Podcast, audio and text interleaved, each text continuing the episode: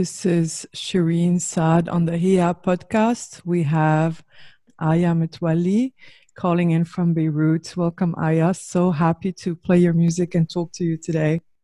Hi, Shireen. I'm I'm um, as happy as you are. I'm very happy to have this chance to, you know, talk about women stuff. Yeah, we're all locked in our apartments all over the world, and I think we have a lot of time to think and to listen and to feel. And I love the fact that we can connect and uh, have these conversations. So I really wanted to take this opportunity to have these connections that maybe we couldn't have before with, when we didn't have this weird Zoom app. yeah. I just discovered it uh, like one month ago. I didn't know it existed. I don't know if it even existed before Corona. It became popular now, and now people are playing concerts. And it's a strange uh, example of technology really bringing people closer together. In a way. In a way, exactly. Exactly. Because it would be more fun for us to actually be in Beirut right now together. So tell me, Aya, you're Egyptian. Um, you were born in Cairo, right? I was born in Cairo in uh, 1988. And uh, I lived in Cairo all my life. And then I moved to Beirut when I was 27. I moved for love, basically. I I moved for a, for a boyfriend, and then uh, I decided to stay because I, I fell in love with the city. And uh, here I am, five years later. So do you miss Egypt at all? I do. I really do. I miss, you know, I miss my family. I, I miss my friends, and there are certain things about Egypt that I miss very much. Uh, because living in in a country for 27 years does this thing to you. I mean, there is this inevitable connection that I have with Cairo, and it's still very much implanted in me, and I miss it most of the times, but not everything because there is a lot uh, that uh, is not to be missed. So, you know, it's um, yeah. Of course. So you come from a great musical tradition, especially as a woman, uh, using your voice as a tool of expression. And I really want to start, especially now that we've played this beautiful song, uh, haunting song uh, with you know your beautiful voice and the beat. It's uh, really simple and it really kind of envelops you and makes you feel all sorts of very powerful emotions. So I wanted to talk to you about this song uh, the inspirations behind it and uh, your early connection with Egyptian music. So the song you just played is a rendition of a classic Umm Kulthum song. I grew up uh, listening to Umm Kulthum without my uh, choice because I grew up in a family. I mean, both my parents were crazy about classical music, so the the soundtrack of my life as a child before I was able to choose my own music and develop my own taste was Um Kulthum, it was uh, Abdul Wahab, it was Farid Al-Atrash. And I spent some time between uh, my teenage years and my adult years where I was completely oblivious of the, the, um, the amount of influence it has on me. But then uh, recently I started to, um, things started to surface up and I find that uh, even though I wasn't really uh, playing it on purpose, it still uh, shaped a big part of my um, drive and and my uh, way of making music, way of uh, creating melody. So uh, when I noticed that, I decided to work on it more, and, and this is how the this track came out. So tell me more about this track. When did you make it? How did you make it? How did you record uh, your voice? Do you have access to a studio? Are you doing everything yourself? Are you producing your own music? And also, how do you release your music? Like once you finish a track, what's the process? I think uh, now with technology, things are really changing, and musicians have um, uh, new tools for sure for sharing their music. And also, were you playing uh, your music live um, in Egypt and in Beirut as soon as you released it? I am not. Uh, I do not cover Umm Kulthum. I am not. Um, uh, I cannot go there, you know, because uh, she's a legend, and I cannot uh, cover her song. So I just thought that um, maybe I see how it makes me feel and translate that into uh, music, and this is where the beat uh, came from, and, and, and the whole track came from. That was f- four or five years ago, maybe. And by the time I wrote that song, I was already performing uh, in Cairo. I was performing my own material on um, an acoustic guitar before I was introduced to electronics. And then when I studied uh, electronic music production in the Epic 101 studios in Cairo, I then introduced uh, electronics to my music and started to incorporate that into my live shows. But then when I came to Beirut, I wasn't really performing that much. I, um, I think I spent three years in Beirut without performing at all. And then I decided to go out there and, and, and see what happens. First of all, moving completely to a new city is, is scary and um, I took a lot of time to to uh, settle down, you know, emotionally and psychologically in in, in a new place. And uh, I wasn't ready to to come out as a performer when I was still a bit uncomfortable uh, in the city. I didn't have, uh, I didn't feel at the time home, so I didn't have the courage, and um, also because the audience is different at that point, I hadn't performed anywhere except for Cairo, and um, I kind of got to know the audience in Cairo. Uh, they became familiar when they come to gigs. It's familiar faces, and um, I know I can more or less tell by their faces if they like it or if they don't. But in Beirut, I didn't really understand the audience. I didn't know them. So facing them was a big step for me, and I didn't know if it was going to go well. So I kept postponing.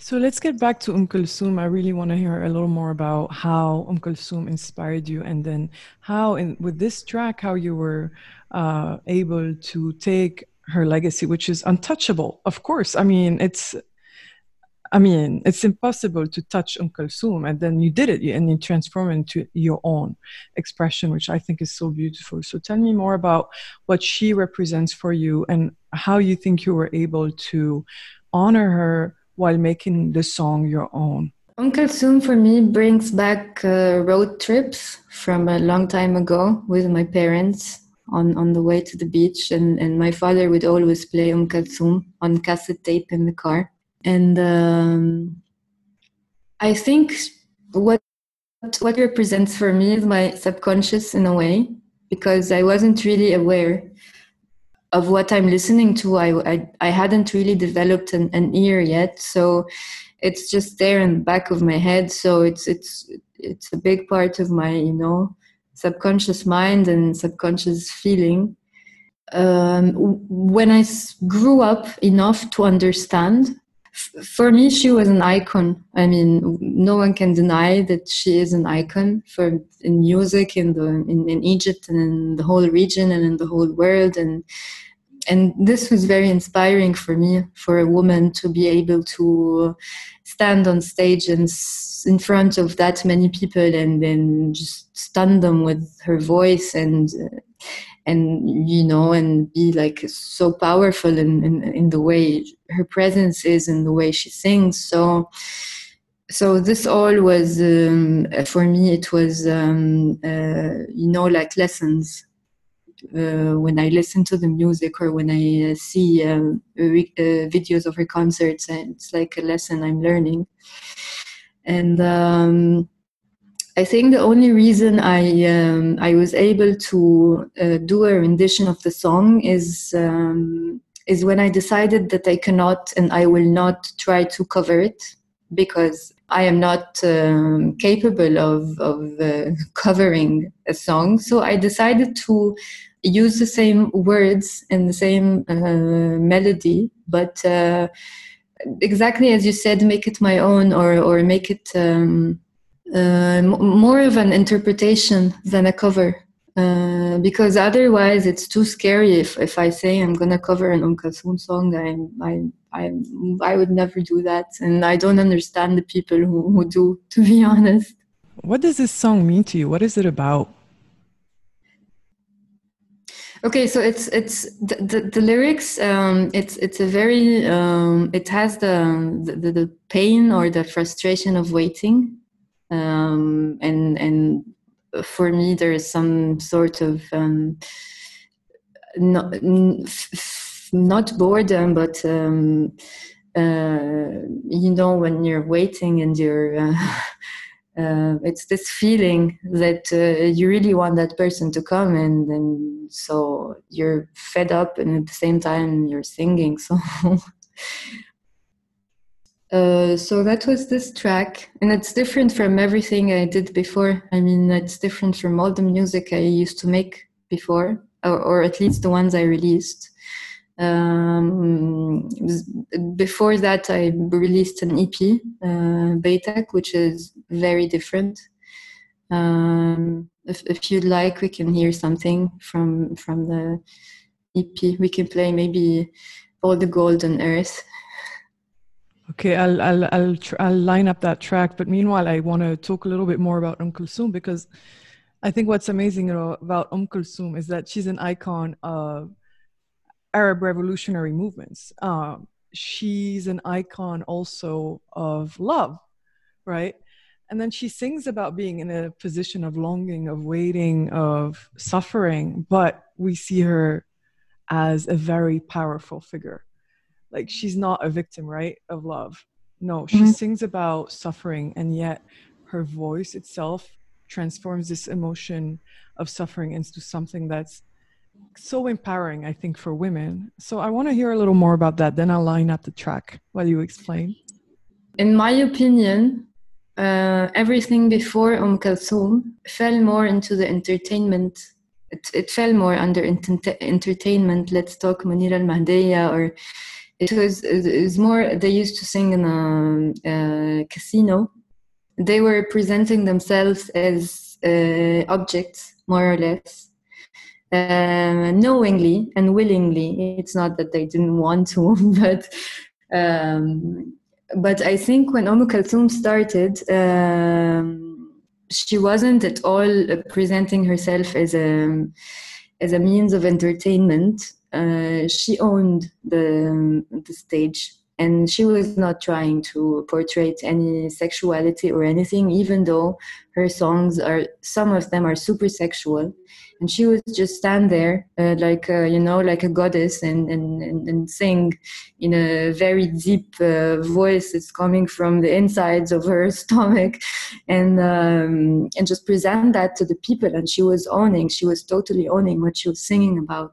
So for me that's that's groundbreaking and the fact that people would stay at home every friday to listen uh, to her concerts for you know a song that lasts for an hour and they would sit down and gather around the radio and actually wait for that from week to week. And she was in charge. She was yeah she was an, an icon of power Yes. So when you said that, um, you know, before her it was all entertainment, that's actually a question that I'm really interested in, especially with Hia, the podcast. You know, a lot of uh, the women I'm featuring it's a punk gesture that they're making with their music. And I'm referring to this book by my friend, uh, the musician from the Slits, the band The Slits, uh, who wrote this book called Revenge of the She Punks. It came out this year, and it's like my Bible, even though I'm not religious at all, because because she's talking about this idea that punk gestures by women are the ultimate act of disobedience to the yeah. patriarchy yeah. And with Hia, I think my idea was that if we cannot speak up in public, if we cannot speak up even in our own homes, then maybe the way we make music in a way that's disturbing, or maybe in a way that's different from what's expected of us, where yeah. like, you know, a lot of like the pop girls that I don't even know their names, right? But like that everybody loves, like they're so sexual and they're so like manufactured and they uh you know their songs are so empty and yeah. uh, and, and so when we're making music listening to music that's taking a, a stance away from that um, yeah. i think that's a really punk gesture and i think there's like a lot of punk emotion in what you're doing which i love i'd love to consider myself uh, punk um, it's very tricky it's a very very tricky issue because um, i am by no means against women being sexual. I mean if if sexual sexual is what they want to be and if this is how they want to express themselves then be it. If they're owning it then there is no problem whatsoever. I really don't mind all the pop divas and i'm i'm not against that. I'm not against women being pre- pretty you know what i mean um, what I'm against is uh, the, the notion or the belief that this is all there is. So um, when a woman has the power to show more than that or go further than that, uh, then we start, you know, really uh, noticing uh, that she is somebody, she is presenting something and not just uh, entertainment.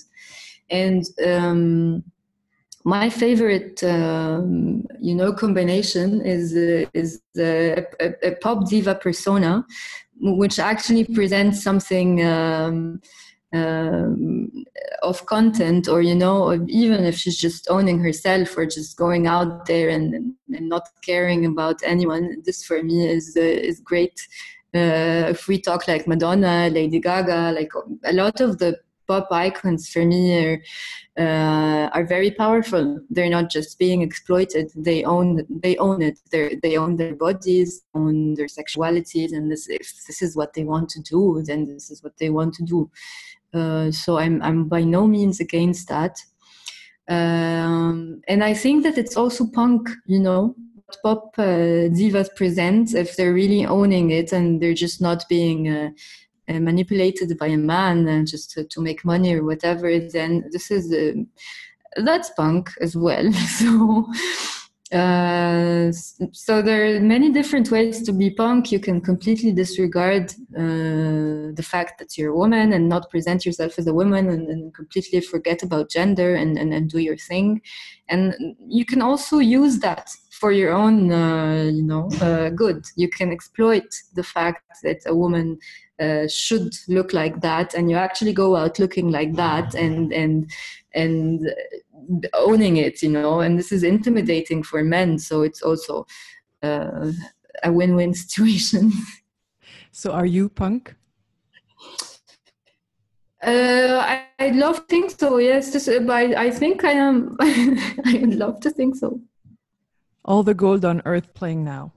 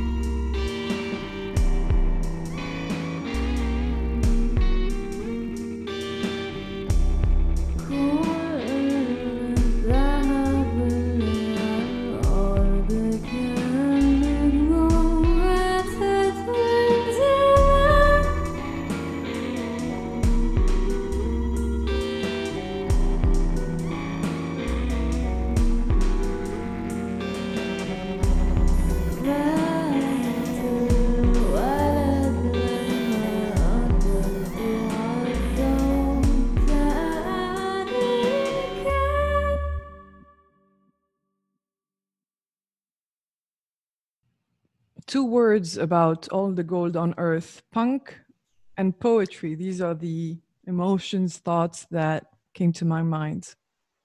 Uh, you know, the thing about gold is that uh, it actually comes from outer space. I mean, gold is an element. Uh, it is believed to uh, to be a remnant of explosions of um, stars that uh, still remains on Earth so this is fascinating for me. When did you make this song and what were you thinking about? I made this song in, uh, let's say, 2013, 2014, um, when I was, uh, let's say, transforming into a, a, more punk version of myself. And uh, the thing with gold is that I um, I never liked to uh, wear gold when I was young because uh, for me it brought too much attention, and I think uh, I wasn't ready to receive, uh, you know, that much uh, attention, or or I just was didn't want to ask for that much attention. And then as I grew up, I uh, discovered that uh, I'm in love with gold. now I, I want to, you know, like gold is my favorite color. It's my favorite element, and I want to be, I want to swim in gold and. Uh, because I think I, I, made peace with the fact that uh, um, it's nice to actually grab attention, and I just you know put on things and, and yeah, just go out there. So uh, this is how the song uh, came out. I think this is where the lyrics came from in in in appreciation of gold. So cool. And what about all the noise? The noise is fascinating. Like again, a very simple beat, and then all these like noisy sounds that take over. Well, t- to tell you something, I I um I think you asked me earlier, and I didn't answer that. If if I was uh, if I had uh, access to a studio, which I don't, so a lot of the things I record uh, actually catch a lot of uh, ambient noise from the room, or if I'm recording um, a guitar through an amplifier, and I don't know the exact way to place the microphone, so I get like a and a recording that that is faulty in in you know in the in the technical sense but for me it sounds great so a lot of the noise actually happens uh, by chance because i'm recording you know uh, diy kind of uh, kind of spirit um, and I keep it. I decide to keep it because um, um, I, I personally I don't like clean sounding music. I really enjoy music that has some sort of grit or dirt in it and, and, and mistakes and uh, you know glitches. And th- this is what um, satisfies me so. Like beauty it has to be uh, it has to be messy it has to be imperfect right? Yeah per- per- perfection like the polished perfection doesn't really do it for me So, in terms of what you listen to, what you love, uh, both from regional artists and international artists, I'm really curious to hear more about your influences now as a working musician. Okay, I'll start with the regional artists because it's easier. Uh, because they're clear for me. There are a few people that I really love. Uh, I love what they do. There's Youssef Abou um, who who is the founder of uh, the band Panstars and also a few other projects. And then uh, lately, he's been making his solo work. Uh, he's been producing albums uh, solo, and uh, I think this is the closest I've ever felt to to an album or music. is when I listen to his stuff. I, I feel that I can relate very well. Uh, so he's definitely a favorite from the region. Uh, there's also uh, Boughazela. Whenever he starts to sing, you know, my heart cries.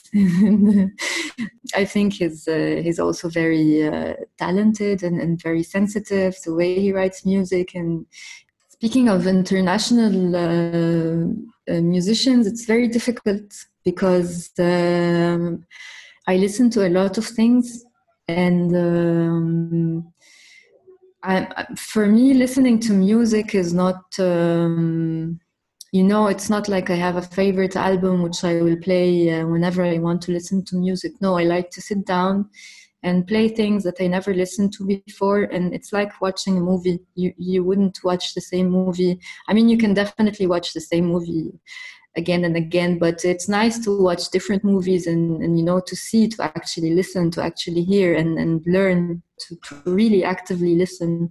So for me i can't think of someone off the top of my head where i'd say you know this is my go-to or this is my inspiration. I just really sit down and listen to everything everything. And um, some of them, uh, uh, you know, leave an impact, and some I learn something from, and then I forget about. Also, I have a very bad memory, so half of the things I listen to, if not more, I I don't remember even. I understand. I mean, we are absorbing so much. I think it's part of what we do. We're just constantly absorbing, absorbing, and then making it our own. Uh, so, tell me more about performing as an artist. So, you studied uh, dancing and performance. And then you started performing as a musician and then traveling. So tell me how you grew as a musician and how traveling, gigs, meeting other musicians and people in, in music helped you find your voice. Performing is an, for me, it's an all encompassing uh, term you can apply it to uh, performing a, a, music set. You can apply it to theater. You can apply it to dance. You can apply it to performance art. Anything you um, anything that has a, a, connection a direct connection with you and the audience for me um, it's it's all very well connected so dance for me happened later in my life. I I wasn't raised as a dancer. I I I've always had a we had a piano at home and I took piano lessons when I was younger. But when I was younger, I did not go to dance lessons. So I was never I never saw myself as a dancer or as a mover. And then uh, a brilliant dance school opened in Cairo, which is the Cairo Contemporary Dance School um, it's founded by Karima Mansour. He's also, she's also one of my uh, muses and idols, and one of the women I really look up to. So I decided to enter because uh, did not require any previous experience, and I didn't understand how can a dance school not ask for previous experience. I didn't know what that uh, means, and when I entered, I discovered that dance is, uh, you know, a lot of um, other things. Then it's not just ballet, it's not just the form, it's not just the lines, it's your relationship between you and your body. It's you understanding your body. You can uh, you know by just moving a finger if you have the, the awareness and the presence uh, you can call that dance if you want to. Um, so dance is an umbrella that goes way beyond our perception of uh, you know a dancer and how a dancer should be. So when i studied at that school and, and, and started really getting to know my body and, and, and understanding what presence is uh, by default, I became a better performer. I mean, um, w- when you're on stage, even if you're singing, you're also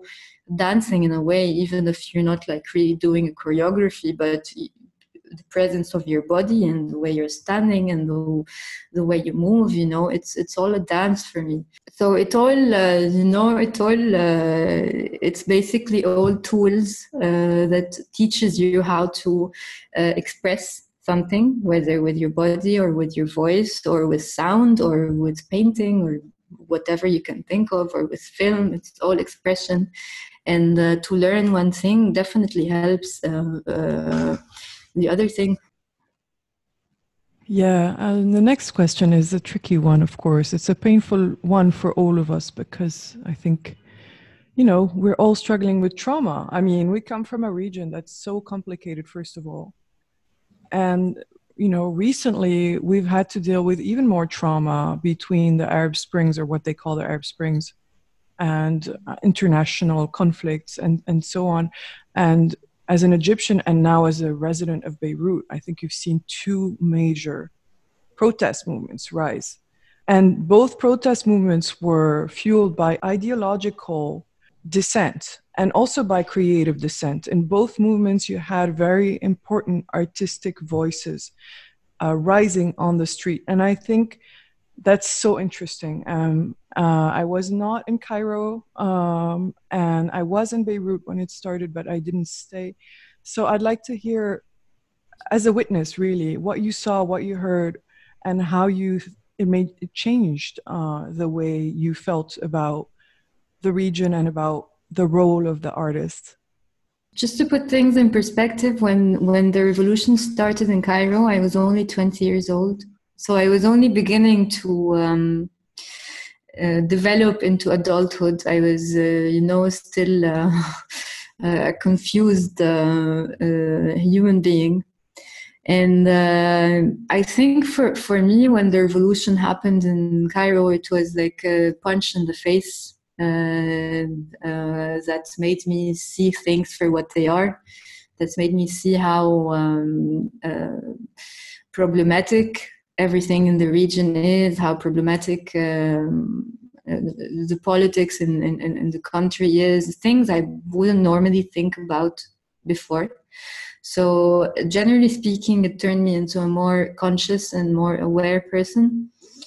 Uh, there was a, a lot of um, emotional roller coaster happening. and there was a lot of hope, and then a lot of disappointment, and then a lot of hope again, and then uh, you know fear, and then sadness, and then depression, and then a lot of hope again, and then disappointment again. So this roller coaster, I think. Um, exercised my uh, emotions very well and um, to see the desperation that happened after everything uh, I, I couldn't help but become a pessimist. I, i'm not gonna lie to you and tell you that uh, the world is uh, you know uh, pink. It's not anymore for me.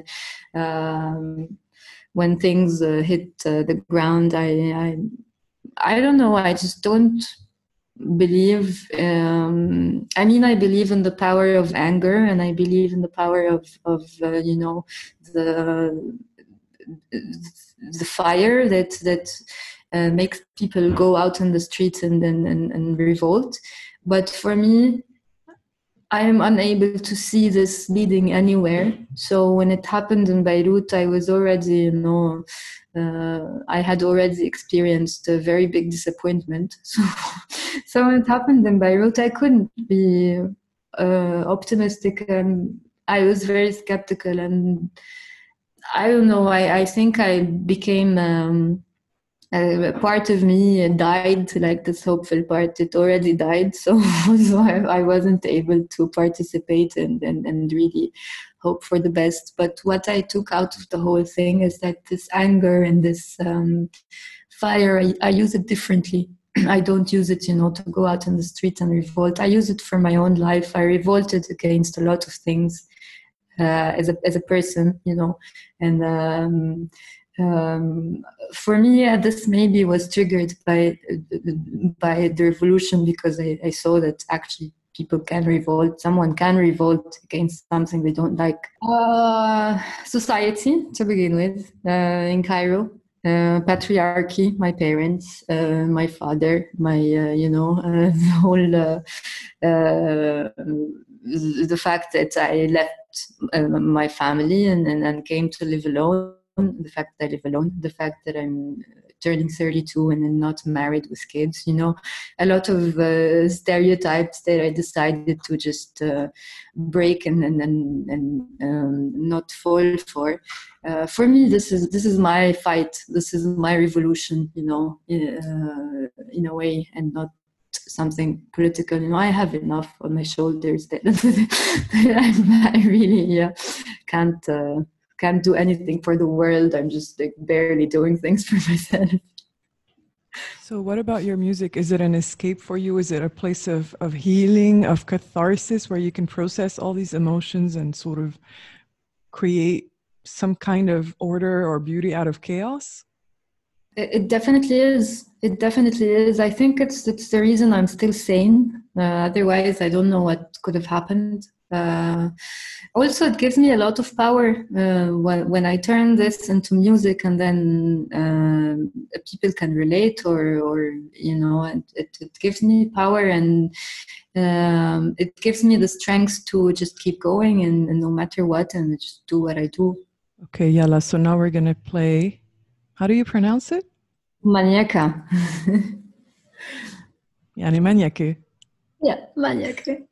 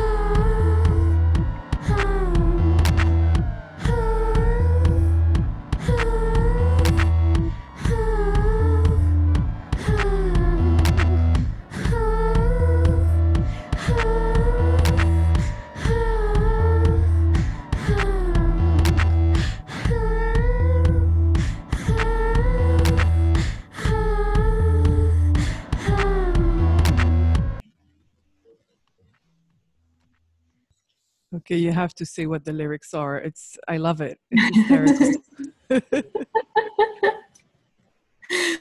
أنا بتفلسف على نفسي أنا بتمنيك عليكم I love it.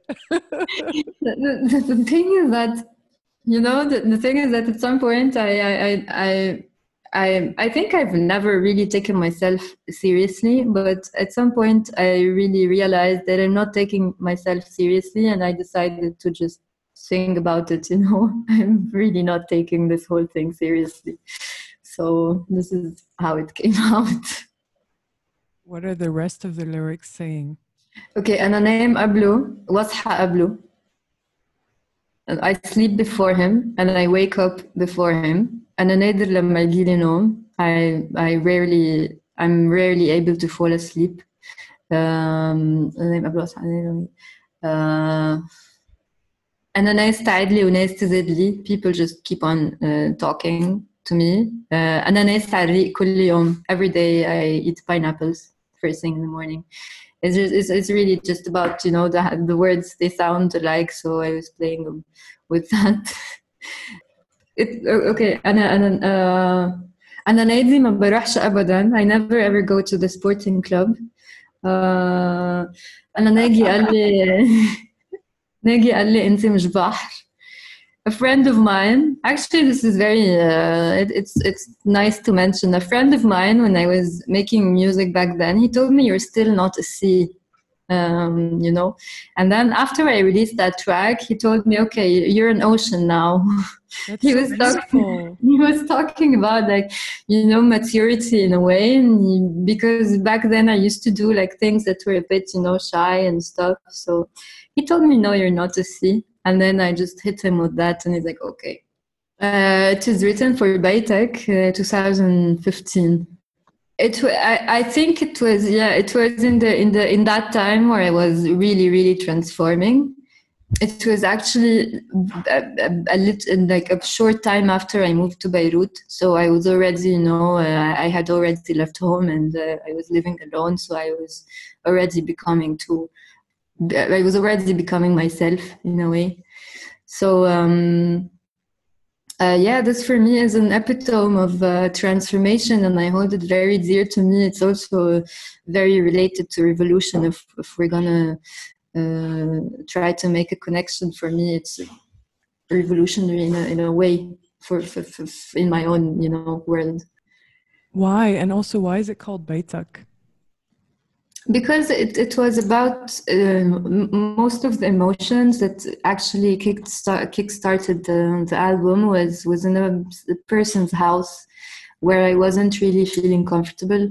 And um, at some point um, I decided to not sing my old songs anymore and I had a gig at the Cairo Jazz Club and um, I decided to not sing anything because I couldn't feel my old songs and decided to just improvise whatever happens on the spot.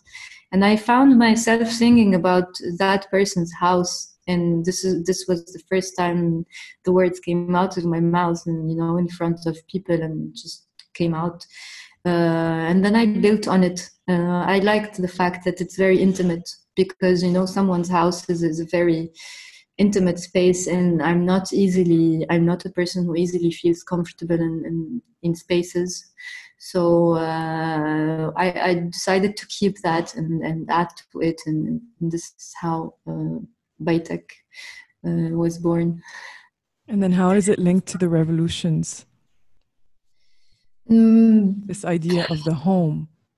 It's it's not directly linked but i think for me the home is not you know we grow up thinking that uh, you should uh, buy a house and uh, do a life in a very certain way and this is what you call a home when in fact uh, you can uh, be anywhere and you can uh, call whatever space you want a home a home is not necessarily this uh, concrete, uh, stable, you know, the, notion of stability. I think we need to revolt against that because it doesn't exist. Stability does not exist at all. So yeah, it's just uh, you know a brain teaser so that you would think about what home is and, and what it isn't. In terms of cultural identity, you know, obviously we all think a lot about the idea of the home, and especially us, I mean, a lot of us, you grew up with Um Kulthum, but a lot of us grew up with MTV, you know, not knowing our own culture and then traveling around. Us in Lebanon, we had the civil war, so we didn't even live in our own country. Yeah. Uh, but then you think about language. I love the fact that you sing in Arabic, you know, language. Um, and thinking about identity, you know, what does it mean to be an Arab today? What does it mean to be an Arab woman today? Um, when we've been colonized in so many ways, and when our own culture is so violent to us also in so many ways right yeah. like that we don't feel that we belong that we are allowed to belong here but still we want to be part of it yeah. it means so many things i mean i can't even begin to pinpoint it for me the fact that uh, we don't know what it means and the fact that it, it's very uh, chaotic and and uh, confusing is something that brings us together uh, you know? Unlike uh, someone who lived uh, his whole life in a country where everything was stable and he didn't feel any confusion. So this this um, this confusion and this um, absurdity and chaos I think it, it, it's exactly what makes us what we are, and, and I don't think that Europeans or Americans really get it because you know there's something about Arabs there's a sense of humor, the sense of there's a I think there's a collective nihilism in a way. We're all nihilistic and we're all hopeless, but also at the um, at the same time. Uh, um, uh, we love life so much. So um, and we're very warm. I mean, I'm just you know saying things off the top of my head. This is what I think. What makes me an Arab, or, or what makes me want to stay in an Arab country, because otherwise it's too cold for me, and and, and too proper and too organized. you know. It's neither proper or organized. I mean, in America right now, it is reminding me of, of Lebanon. And it's funny because they have an expression here called um, it's Beirut. And for them, when they say it's Beirut, it means it's like a total chaos. but honestly, Beirut looks pretty good compared to America right now. Yeah, but well, the world is shaken right now. Nothing is is what it was or what it is. Um, yeah, it's it's a disaster. What's happening? I mean, it's a disaster, but in where I think we're creating so much order and harmony through music, and I think that's why a lot of us right now we're we're in lockdown, and you know we're not seeing anybody but we're feeling so many emotions through music we listen to music all day yeah uh, a lot of us are playing music with others um, so i think a lot of us have rediscovered the power of music to heal. Yeah rediscovered the power of being alone also. Honestly i think we're lucky that we're having this uh, mandatory alone time. How are you using this um, alone time? Or not using it? Uh, yeah, I'm, I'm, I'm really not very productive, but uh, I'm, I'm receiving very well and being very receptive, watching things. Uh, you know, every person has a list of things they want to watch and listen to. Over the years, you just bookmark things and then you never ever go back to them. I started to actually go back to that list and watch things I've been wa- wanting to watch and listen to things I've been wanting to listen to and spending time with the cats and cooking and no I'm taking it easy um, I'm I'm happy to, to to to take a break well, that's cool because I'm lucky that now that all the musicians are not touring and gigging, I can actually talk to all of you. Thank you so much, Aya. I loved talking to you. Um, Likewise. From Beirut, I want to unfortunately close our conversation with this song called Fein Inta. So if you want to just quickly tell me about it, I'll play it and I'll, I'll see you very soon. Yeah, well, Fein Inta is also part of Baitek. Uh, and it's a, it's a dancey song. It has a nice beat. So we'll leave it at that. It's some sort of a upbeat ending. And I also love talking to you very much.